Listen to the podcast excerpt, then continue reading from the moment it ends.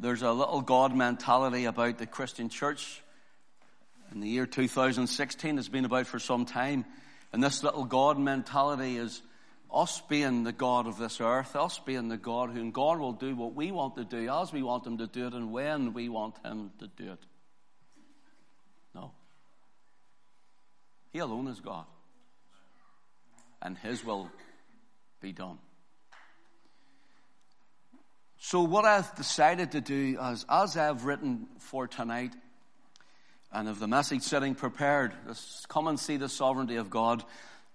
I prayed about it and I got some thoughts and ideas, and every time I sat down to write, I realized I just took a blank. I couldn't get anything on the paper. I just felt the Lord say to me, Open up where you were last week, and they'll fill your mouth, and you can do the rest. So, Romans chapter 8, please. Romans chapter 8. And what we will do is instead of reading and then expounding, we're just going to expound some things in the way through this chapter. Some things may be a little like a bale of hay, seem a little dry and hard to swallow all at once, and maybe choke you a little. I, I find it hard to accept that and hard to take that, but if you do, it'll be great medicine for you. And in this also, we're going to see not only the sovereignty of God, because God is sovereign over all things, He's sovereign at all times as well. There's not a time, there's not a moment, there's not a second, a, a minute, a day, or an hour in your life where God is not over your life, that He is sovereign. Let me give you an idea of the sovereignty of God in healing. Just a few weeks ago, after the Sunday evening service, I realized someone rapped my door and says that uh, Sandra Payton here was uh, looking for me, and I, Daniel and Paul were around for a cup of tea after church before they headed away home. And as I looked at my phone, I didn't have it on me. There was 13 missed calls. I thought something's wrong. And, and her, her, her husband Jeffrey had been taken into hospital, and by the time we went over, and Daniel went with me, we went into the room with the family at their request. The doctor sat down and said to, said to Sandra, and I was sitting right next to her with my arm around her. There's no hope. We've done all we can. There's nothing more we can do. We're only going to make him comfortable. And we'll move him from intensive care into a side ward just to make him comfortable, and we'll do our best until he goes. So we prayed. And things seemed to get worse, by the way. The next day seemed to get even worse and go downhill. So I went back over and we prayed again. They got his sons around him. And Sandra, and we prayed again around. And he was in a bad way. And I went home, and by the next morning, I get a phone call. I'm driving over to see them again. And on the way over, I get a phone call, and I see it's Sandra, and I'm driving my car not far from the hospital. And I said, Oh no, here it is. Here's the bad news then. And Sandra's voice says, Ken, hold on a minute. And I thought she was unable to talk. Next thing, a voice came on, and it was Jeffrey. All right, what about you? I went, Jeffrey. Isn't it great how we always have faith that God can do it, but whenever God does it, He always surprises us. And God can surprise you with whatever you need, whatever difficulty you're facing. And by the time I got there, Jeffrey had been sitting in his chair, out of bed, eating his lunch. And Jeffrey's home now and he's doing well. Now they said, the doctor said, nothing else we can do. We've given him everything. We'll make him comfortable till he passes. And all the family were in the room. You were there too. I said, well, let's see what God will do. See, he's sovereign even over what the, the last report of the doctors are. He's sovereign over everything. At all times, God is sovereign. He give a husband back to a wife and a father back to sons. Don't you lose heart because God can give you back that which the locust and the cankerworm and the palmer worm have eaten. And even at the last minute, at the last breath, he give it. Now, this isn't part of what I had planned to say. It's just come out to try and encourage someone that it's never over till God says it's over. We see God's sovereignty right through the Bible, but in Romans chapter 8 it says, There is therefore now no condemnation to them which are in Christ Jesus, who walk not after the flesh, but after the Spirit. Now, brothers and sisters, we don't want to spend too much time here, for I spoke on this last week. I want you as a Christian, if you're a blood washed, born again believer, I want you to see the security of the believer in Christ. The ministry of the Holy Spirit of God, that as He lives in you, that you will see the security you have because your salvation is not of yourself, it's all of Him. Your keeping is not of yourself, it's all of Him. And He will keep you to the end.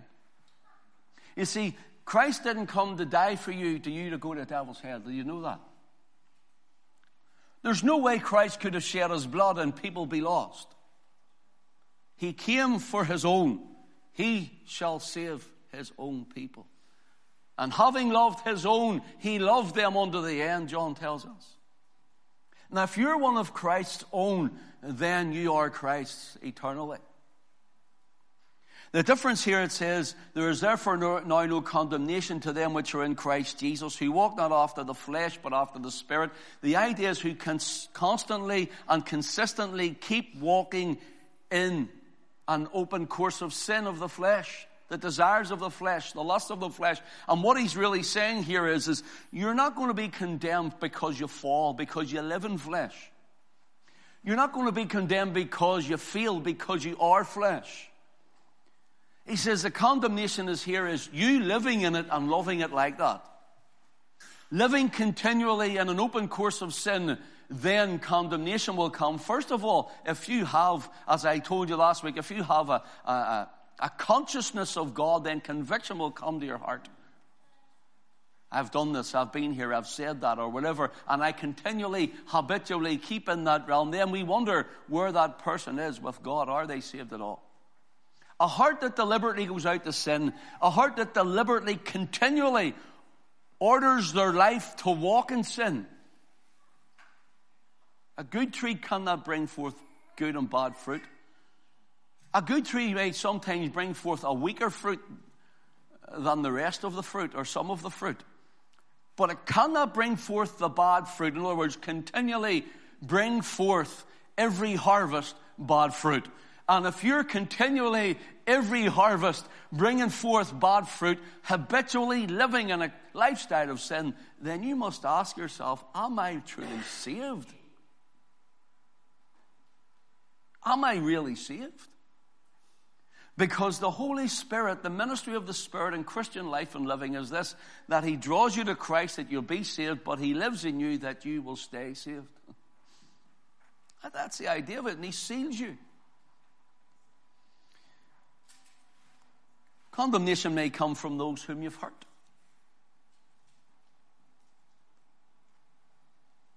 So It's up to us to try and go and reconcile that difference.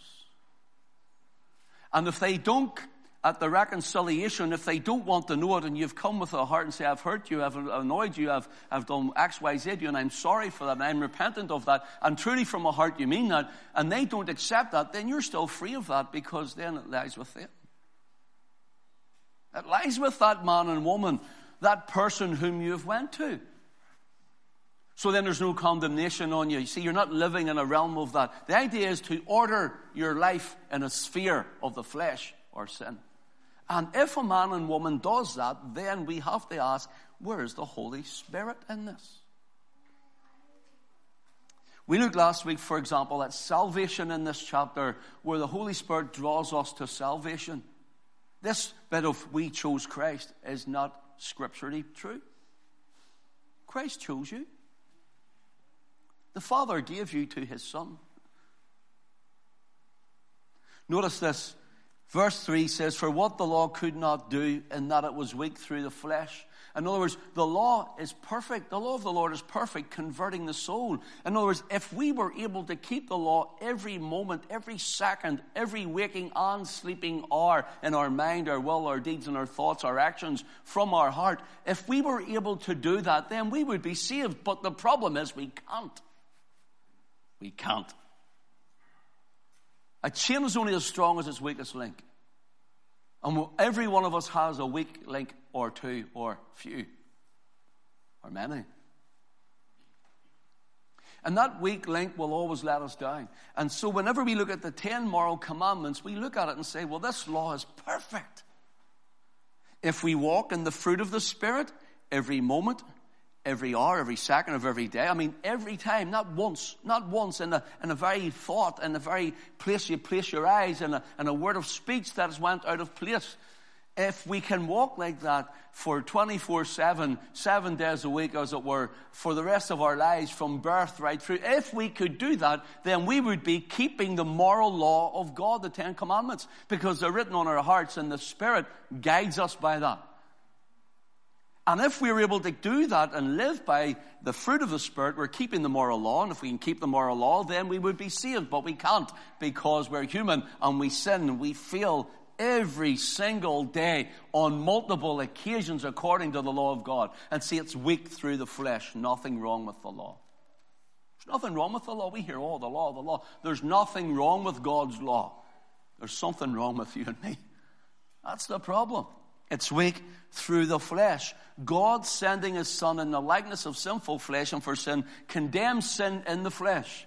And we looked at it last week. Here's your salvation where only Jesus, out of all the humans that ever lived in the face of this earth at any time, he alone, the Son of God, he alone was able to keep the law. He alone was able every moment, every second. It wasn't even a thought came from him that was against his Father. There's not one of them that broke the law. And so because he kept that, Remember, I said, my brother, big brother, I never had a big brother, but he steps in where the law points to me and it says, You're a sinner, you're a sinner, you're a sinner, you're lost, you're never going to make heaven. Glory is not for you. You're bound for a lost eternity. You're going to go to hell. Jesus keeps it for me, steps in between me and the law and says, Son, I've got it for you. Trust in me. He says it for you. Trust in me. And so when God sent his son in the likeness of sinful flesh, in other words, in our flesh, he was fully human. He condemned it for us. That which condemned me, Jesus condemned. That the righteousness of the law might be fulfilled in us who walk not after the flesh, but after the Spirit. In other words, he kept that that we would live right. Did you hear that, brother, sister? It isn't He kept that that we can hyper grace it and under the blood it and all this sort of stuff, and we are in, under grace and we do, are under the blood of Jesus. But it's this we can live how we like. No, no. The righteousness is that He kept it for us. We live in Him, so we are being conformed to His image, so we are to walk right before Him. It's a lifestyle to live. And because we're not walking ordering our life in the sphere of the flesh, then we order our life in the sphere of the spirit, so there's no condemnation.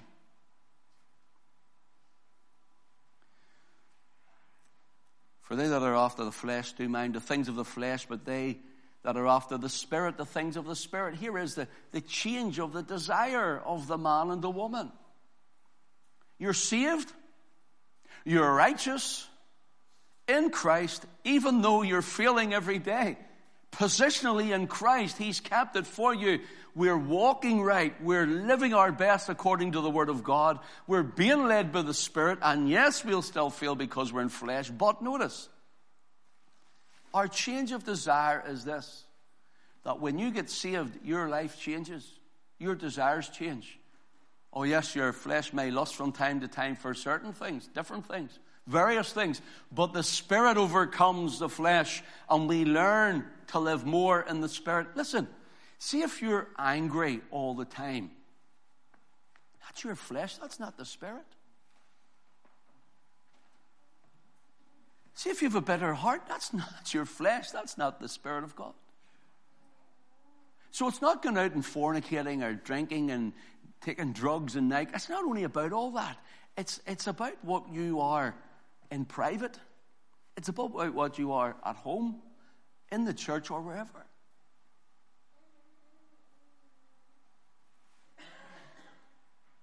So we walk after the things of the Spirit. Verse 6 says, For to be carnally minded is death. Notice this. But to be spiritually minded is life and peace. And a lot of times our mind's on carnal things and it brings us death, as it were. But spiritually minded brings us life and it brings us peace. Because the carnal mind is enmity against God, for it is not subject to the law of God, neither indeed can be. So the mind that is fleshy says, the law, the ten moral commandments of God. The fleshy mind goes, I can't do this, but the Spirit leads us into it to walk in it. Even though we don't realize it at times, He causes us to walk in it. Verse 8 says, So then they that are in the flesh cannot please God. But ye are not in the flesh, but in the Spirit. Amen. Praise the Lord for that. You're glad you're in the Spirit this morning, aren't you? Aren't you glad that you're born again and you're washed in the blood? You're glad that you're trusting in Christ and Christ is living in you.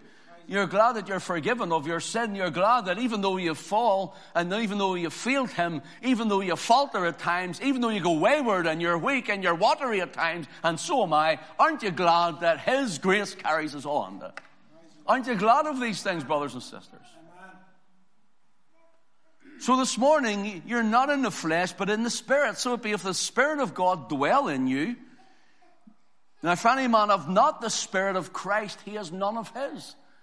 So what we're looking at is religion. Organized religion. Here we can look at uh, Judaism or other religions of the day, but we can look at our own religions, even if you want in Protestant denominationalism or Roman Catholicism or whatever we want to call it. There are many who think that the format of the meeting, the format of the meeting is what matters. But we looked last week is once we say we don't do it like that, and we don't have it like this, and we don't do it that way, and we don't want it like that, then we're putting us in where God the Holy Ghost should be. It's not we, we, we. It's you, Lord, you, Lord, you, Lord. It's Him. And so we must leave room, we must leave it open for the Spirit of God to move in a meeting, move in our life, move at home, wherever He is. And it's, Lord, this isn't the way I usually do things. What we the Lord says, no, but this is the way I'm doing it.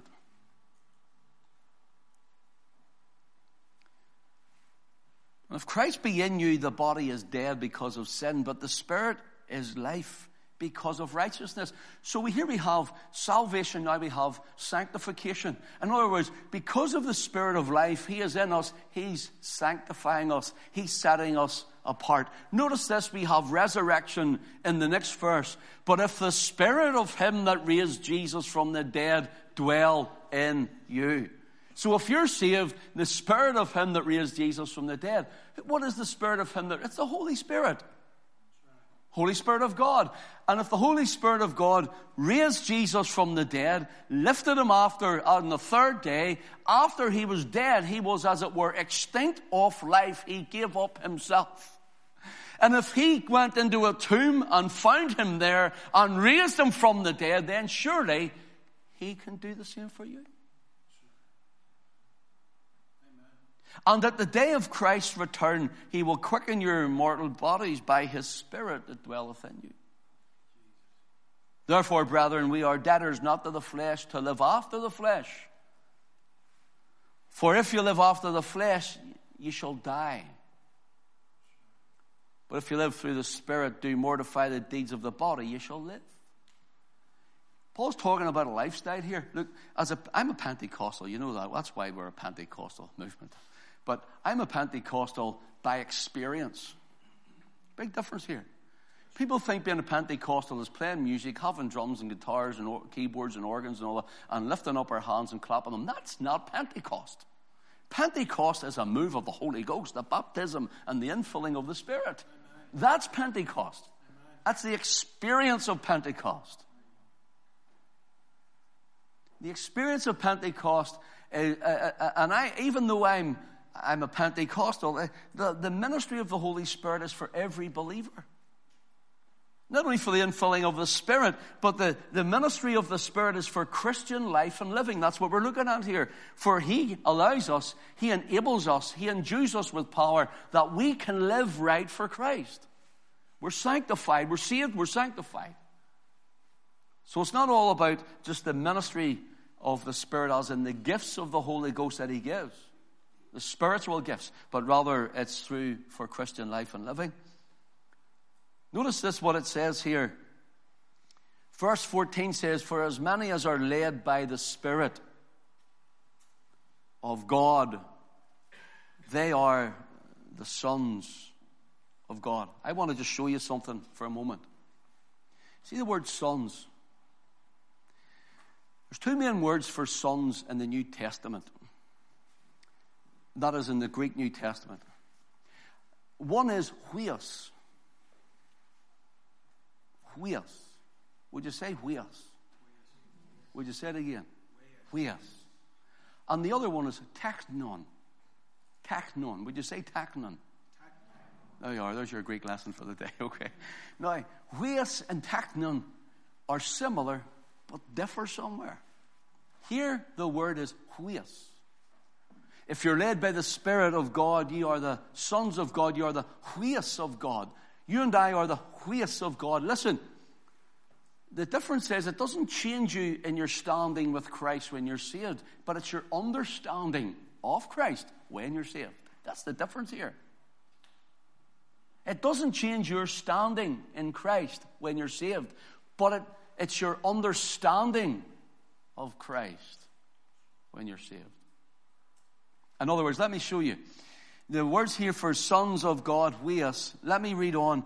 For you have not received the spirit of bondage again to fear, but you have received the spirit of adoption, whereby we cry, Abba, Father. See the word adoption. And this is a big long word. I won't get you to say it because I'm not sure if I can pronounce it or not. I've just written it on the flyleaf of my, of my Bible. It's the word huiothesia.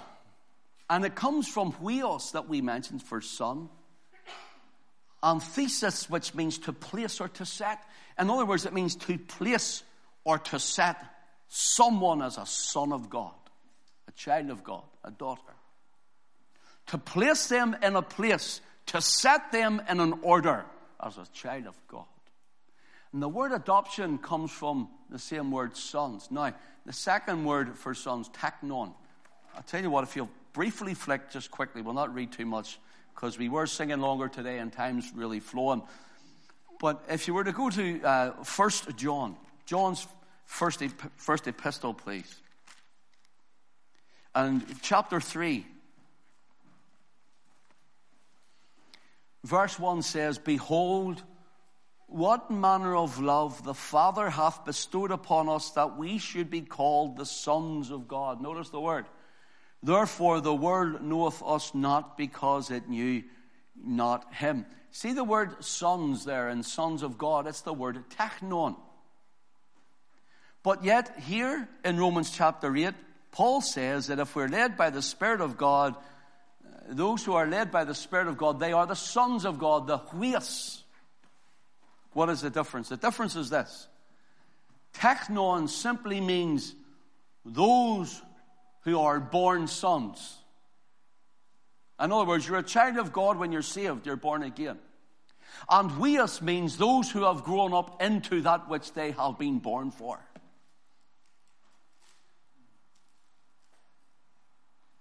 Teknon is born.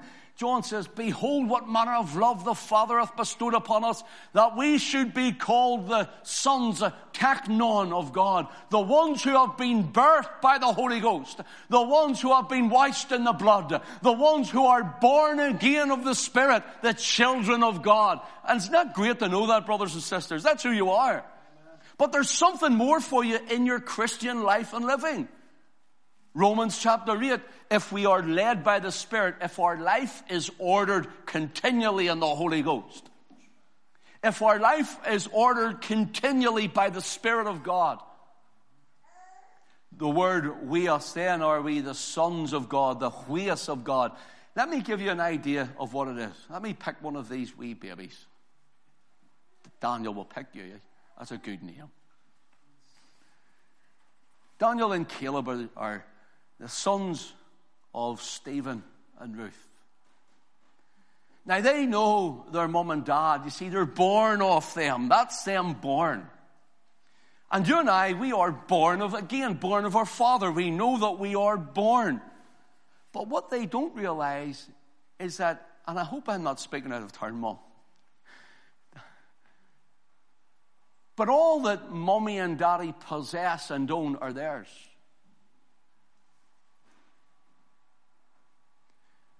All that they ever need or ever will want to have for their good is theirs. And the, the idea is that, it will be transferred, the fullness is theirs now, but as they grow and learn and walk and are educated in it, and as they walk with mum and dad and they're taught about it, as they get older, they will receive it. Remember to get the key of the house when you were 21 or something, was it? You know, and you start receiving more and more. This, that's the huios. They are the teknon. At the minute, in positionally standing, they are huios. They just haven't grown up into it. They haven't realized it. They haven't received it.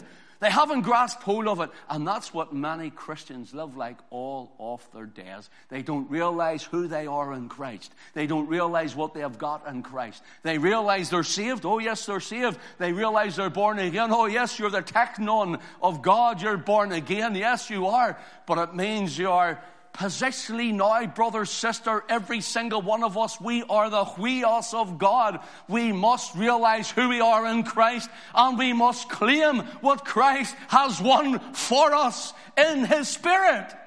That's what it means. Paul says, if you are led by the Spirit and you order your life in the Spirit, he says, then you'll realize that all that Christ is and all that Christ has, he is seated with the Father and all that he has is yours and all that he has will come to earth and you will live with him in root and reign. Does that not sound good? Does that not encourage your heart? Does that not say to you, I must press in to learn more, to seek the face of God? Does that not make you say, I must live right before God? I might be saved, but there's more for me in God. It makes me realize that the more I read this word, the more I realize I'm living below my standards for what Christ has done for me. Because of my sovereign God, my sovereign Father sending His Son, now I'm in His Son. I'm seated in Christ, heavenly places in Christ Jesus. That's why we can do all things through Christ, which strengtheneth us. That's all things for His glory, not all things. All things doesn't mean jump off out of a plane without a parachute, by the way. That's not what all things is.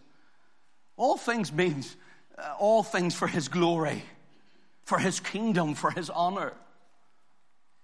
So now look at this, what it says here. The spirit of adoption, it gives the idea it's the huios and thesis together. And when we are realized we're adopted in as children of God, sons of God, it means it gives the idea to place the realization of sonship and the attitude belonging to sons within us.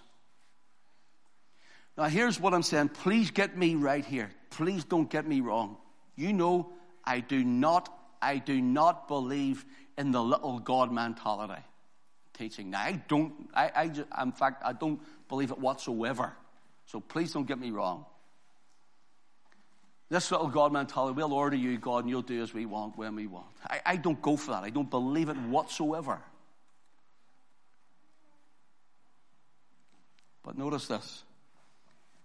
When we are born of the Spirit and we are walking in the Spirit and according to the Word of God, we realize who we are and what we have in Christ. The Spirit of adoption, adoption whereby we cry, Abba, Father, this Spirit of adoption says, learn to walk in me. Come before your Father with confidence. It says that you can come in His name, through His blood, in His righteousness for His glory. And when we do, we can come with a different attitude. Do you know what's wrong with Christians? We live in a fleshy attitude, a give up attitude, a curl up and die attitude, a bitter attitude,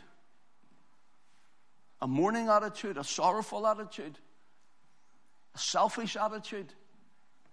That's all the flesh. You're saved, but that's all the flesh. You're not overcoming, you're not overwinning that. That's all the flesh. But when we realize who we are according to this word, according to this Bible that I have here before me, that what it says about you, what it says about me, and what it says about what Christ has accomplished on the cross of Calvary for you and for me, and who we are in Him, then it means that we realize our sonship. We realize and we have a different attitude, an attitude that belongs to sons. Now, Ruth and Daniel are gone. Where were they caught up there? but taking the children, taking these children, when they're at home, when they come at home, and maybe they're at school and they come in, it's like my two children, when they're out, my front door's open, they're my children. They just walk in. But if all the kids in the neighborhood just kept walking in and out of your house, you'd be wondering what was happening. Well, they nearly all walking out of my house anyway, my girls. Our door's never shut. But you would say, but they're not mine. They're not mine. They're not mine. But if my children got to a place where they didn't realize I can walk in that number five door, and whenever I get the number five, I can walk in there. If they didn't realize that, they would be missing out on what we have for them at home their safety, their security, their, their protection. They're missing out on, on their feeding, on their comforts that I have for them. They're missing out on all of this. And such is the Christian who says, There's number five, but I don't know. My attitude says this, and my attitude does that. My attitude says I can't, and my attitude says he won't love me anymore. My attitude says my father doesn't want me anymore. My attitude says that my father won't forgive me anymore. My attitude says this, that, and the other. And the Lord says, No, stop the attitude and become sons and daughters of God. The attitude of saying, He loves me.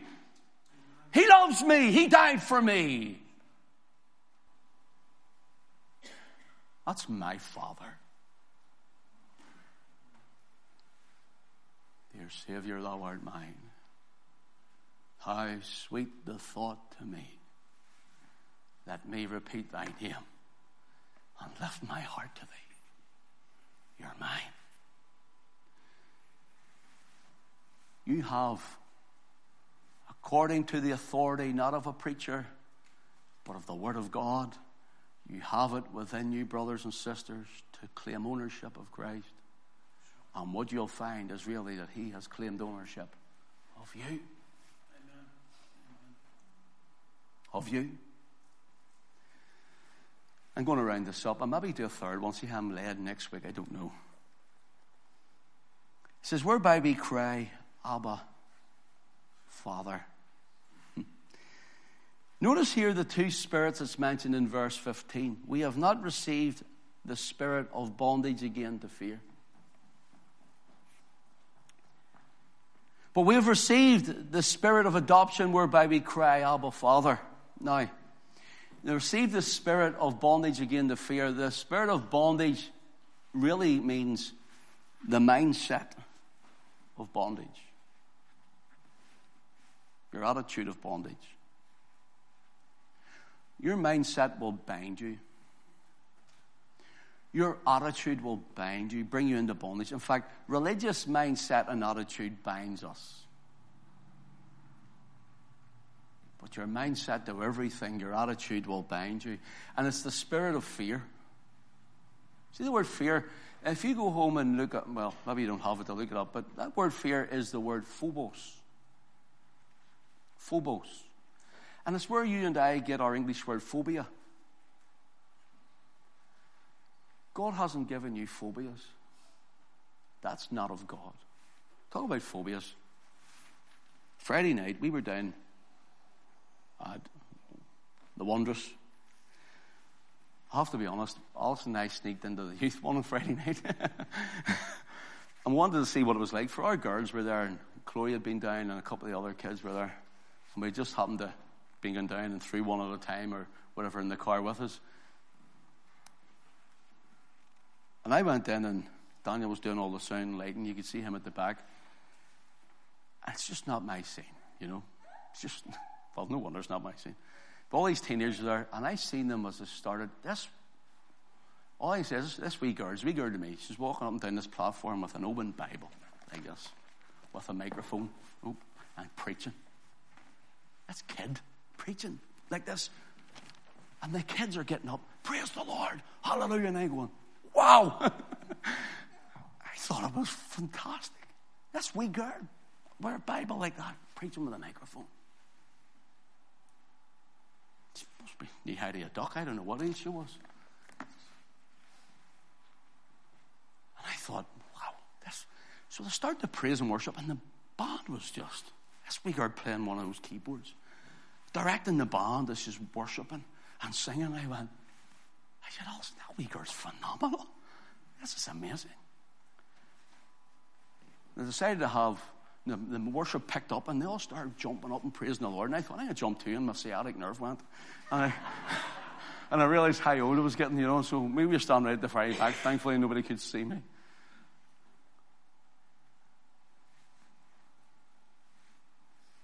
The leader of the meeting got up. And he says, Look, we're not going home yet until the Lord's finished here. We're not going to go home yet. It's not a tremendous attitude to have. We're not going home till God's finished. We're not going home, oh, he's 10 minutes over. That place was packed with teenagers, worshiping, praising, excited about God. And this wee boy get up.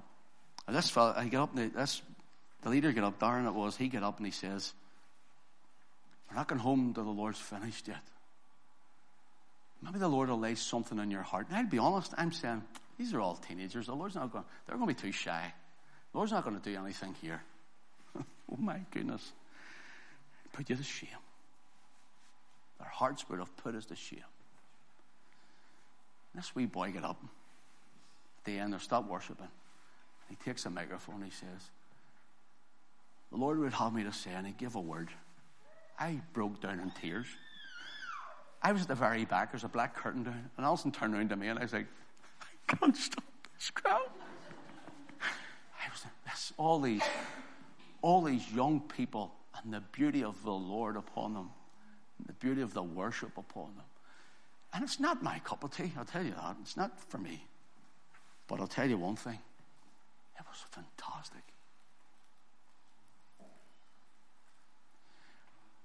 And a Norway boy got up and he starts speaking about those, this is kids, those who have went weak in faith, go out and get them, go out. And I, I just couldn't stop the tears running out of me and going, here's this wee, here's this wee boy, he's like this. He gets up and, you know, he, he's a schoolboy. A schoolboy. And the Spirit of God's moving on him to get up and encourage all the children to go out and seek all those other children who have went astray in their faith and have went astray in God. And I, I honestly, I, my teeth were chattering with the tears going, when I was afraid I won't see me, the job was a bit darker and I was standing at the black curtain. It separated the hall off.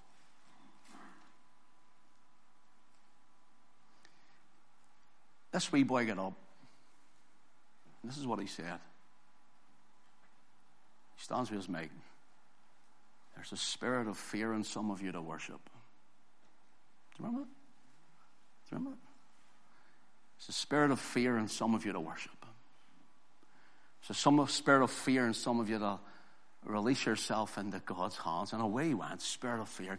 He says, there's no, there's no spirit of fear upon us. The Lord has not given us a spirit of fear. And he started preaching. He's this height. He was that height. Honestly, I could hardly contain myself. I was going, Lord, this is just tremendous. This was, this was amazing. That was my biggest blessing of the whole week. See, the problem is, you and I have become grown up in our years. And the spirit of fear and bondage comes on us where we no longer can allow the Holy Ghost to be the Holy Ghost. We can no longer say, God, you're sovereign. And we're not moving, Lord, until you bless us. There's no longer in the church. No longer in our lives where we say, oh, the spirit of fear have got me. What if my neighbors say? What does the person in front of me say? What does the person uh, uh, uh, behind me say? What will my family say? What will my friends say? What if I was to raise my hands and speak in another tongue as the Spirit give me utterance? Oh, I would be such a fool.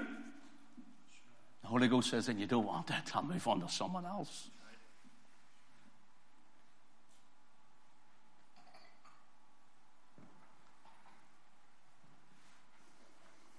This phobia that's come into the church needs kicked out.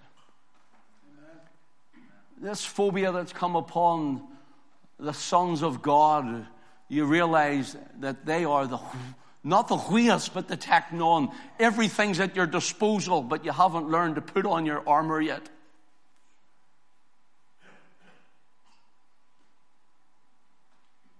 You haven't learned to put on your armor yet because sometimes we're more interested in other things.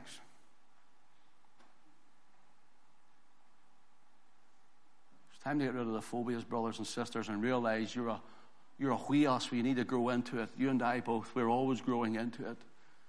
There's always more in God. So I finish with this. Thank you for your attention.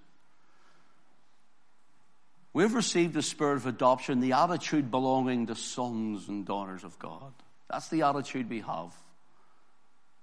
Not the spirit of fear, the mind of fear, the thoughts of fear. But you have received. Notice the word received.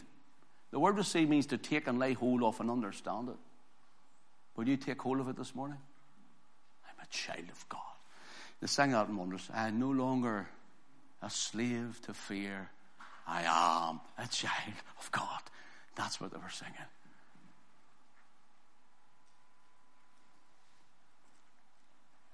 The Spirit itself beareth witness with our spirit that we are the children of God in verse 16. The word therefore, spirit,